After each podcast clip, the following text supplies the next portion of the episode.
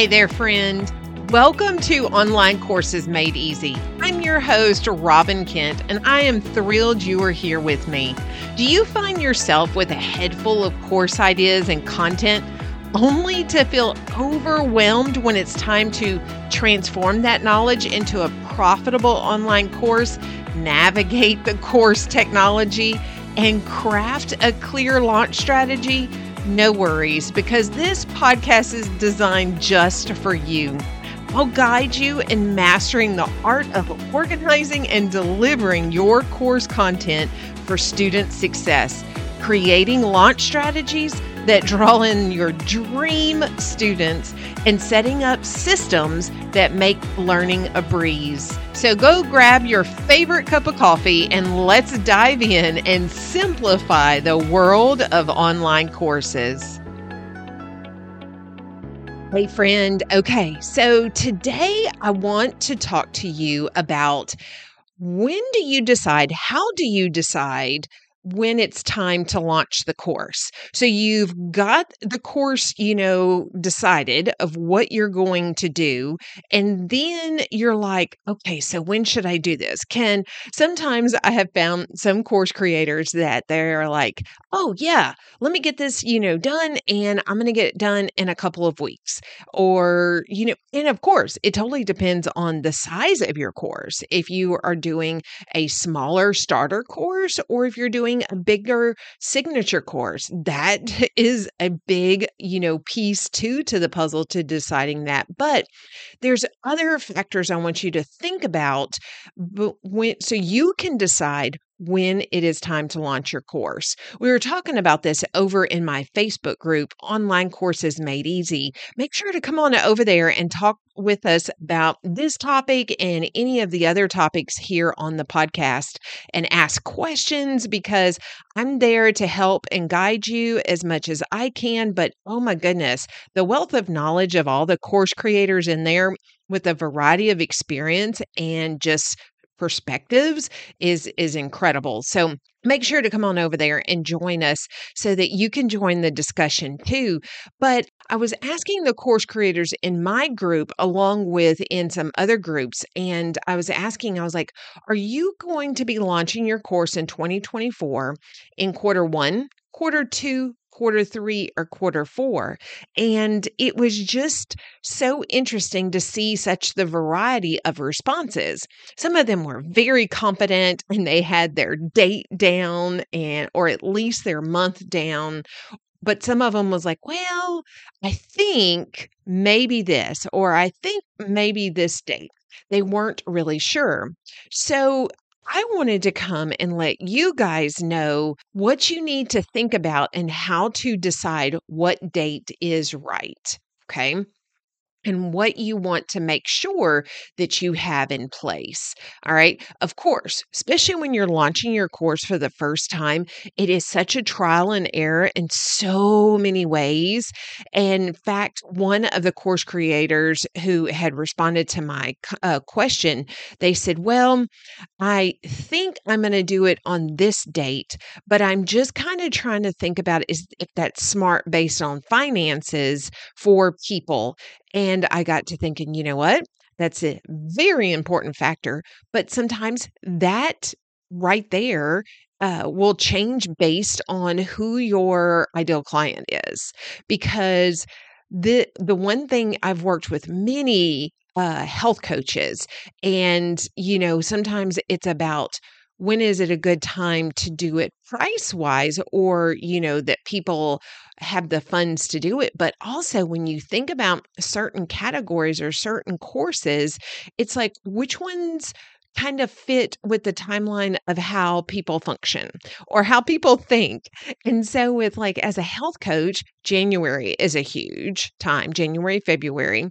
And then again, sometimes it is in June, like for the summer, but then September is another hot time to launch something that's health related.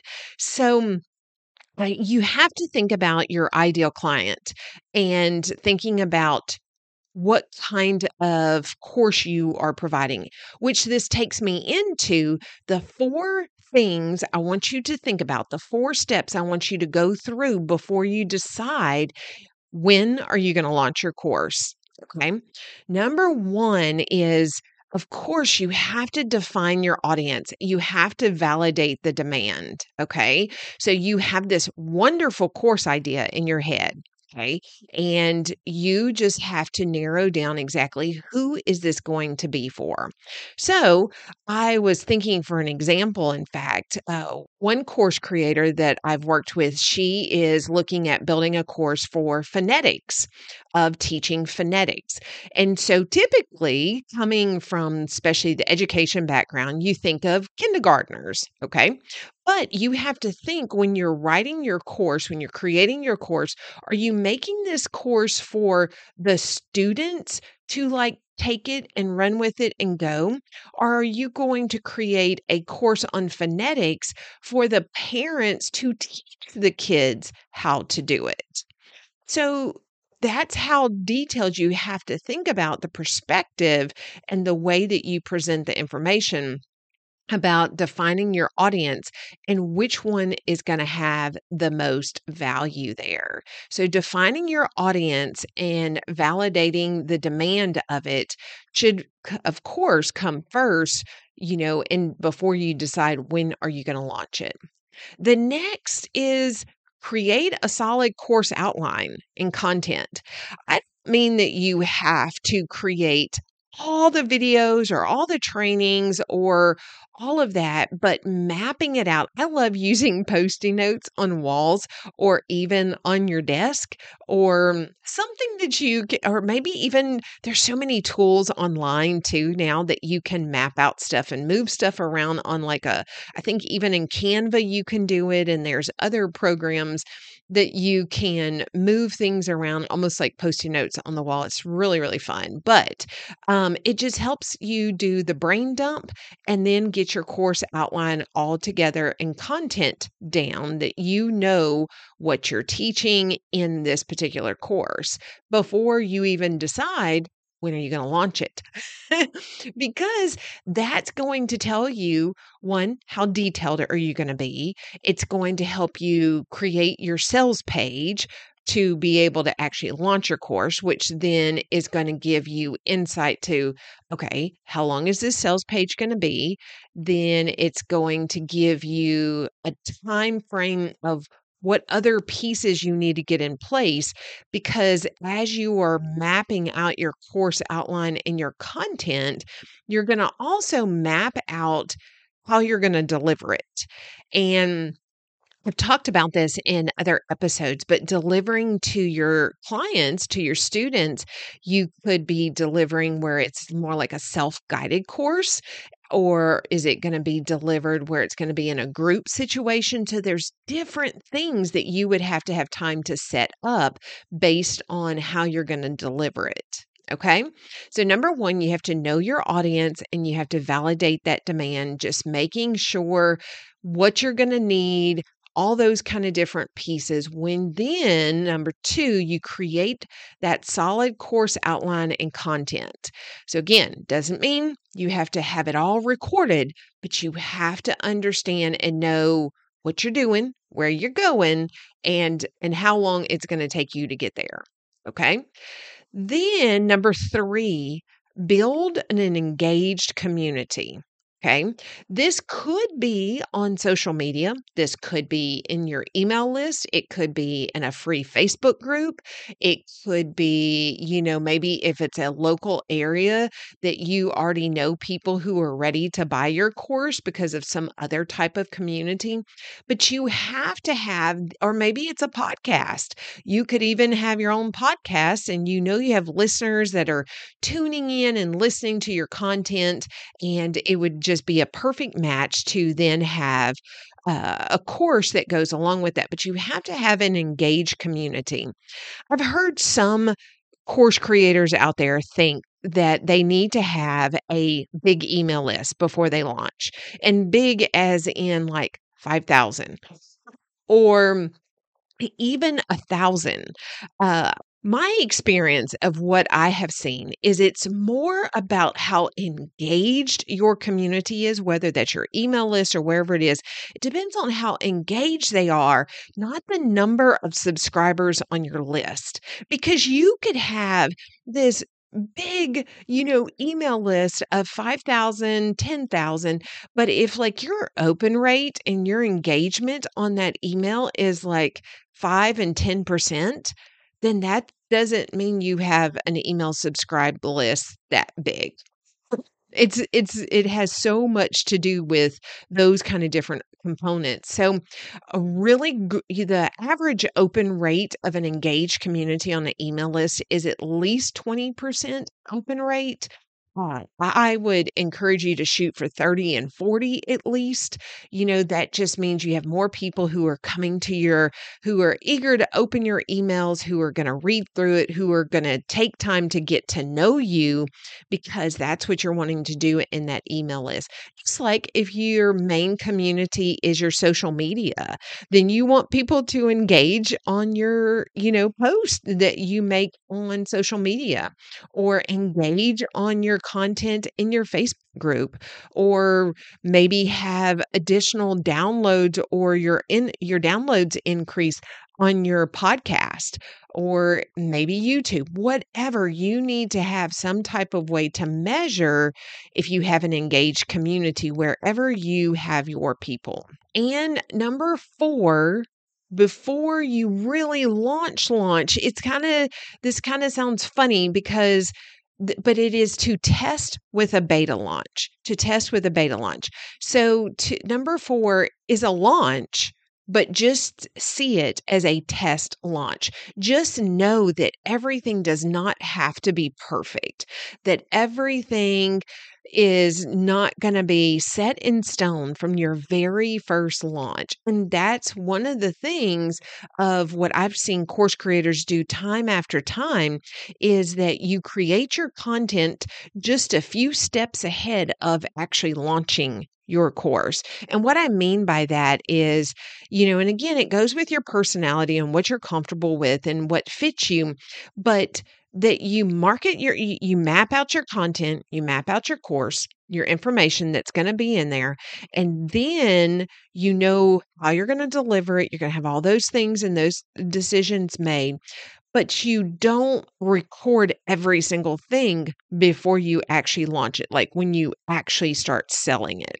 Because one, you want to make sure, again, reconfirm that this is something people are going to buy, you know, and as you are marketing it and as you are promoting your course, then you're going to see is my language, is my course content really something somebody's going to push the button on and purchase.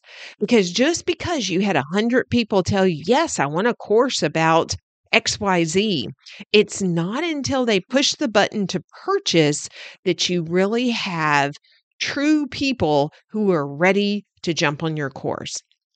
So there's so many testing pieces to it.